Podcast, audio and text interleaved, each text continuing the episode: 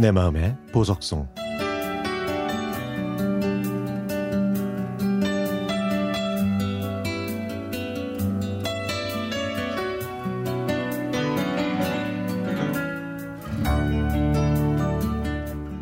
저는 가끔 집에서 조카와 제기차기를 합니다.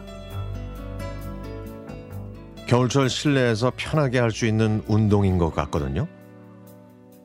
한발차기, 양발차기, 발 들고 차기. 자, 이렇게 다양한 기술로 한참 동안 제기를 차면 다리가 후들후들거리고 땀이 흐르기 시작합니다. 결코 우습게 볼 놀이가 아니더라고요. 그런데요, 제 조카는 잘 못 차니까 흥미가 없는지 투덜거리기만 합니다.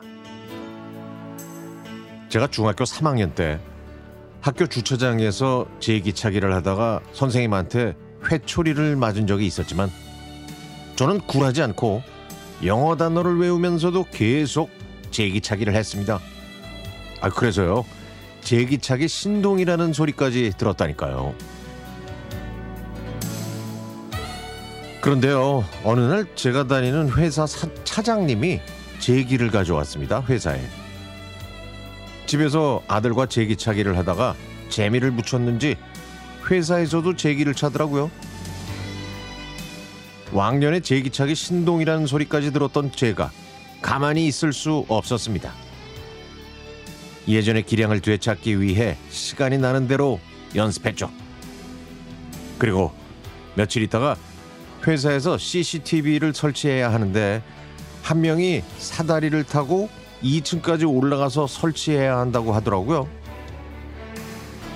서로 누가 올라갈지 미루다가 제기차기를 해서 진 사람이 올라가기로 했습니다. 고소 공포증이 있었던 저에게는 행운의 기회였죠. 저는 실력을 발휘해서 제기차기 1등을 했고요. 그 덕분에 사다리를 타고 2층으로 올라가지 않아도 됐습니다. 그런데 부장님이 저를 질투했는지 그날 이후 자기 아내가 식당을 오픈하는데 좀 도와줬으면 좋겠다고 하는 겁니다. 아니 제기 찰 때 그 탄탄한 하체가 매력적이라고 치켜 세우더니 이틀 동안 쪼그려 앉아서 바닥에 타일을 까는 일을 시켰죠. 참 어구처, 어처구니가 없었습니다. 그로부터 며칠 후 저는 거래처에 가서 대형 스캐너를 쓰기 위해서 한 달 동안 야간 근무를 신청했습니다. 밤마다 혼자 일하는 건 장단점이 있었는데요. 혼자 일하니까 아무런 간섭을 받지 않아서 편하고 좋았지만 해를 보지 못하고 생활 리듬이 깨지는 게 두려웠습니다. 그래서 야식을 먹은 다음에는 제기차기로 운동을 대신했죠.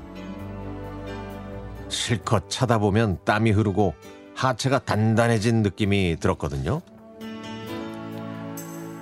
가끔 거래처 직원들이 오면 함께 제기를 찬 덕분에 그 외로운 야간 근무 시간이 심심하지는 않았습니다.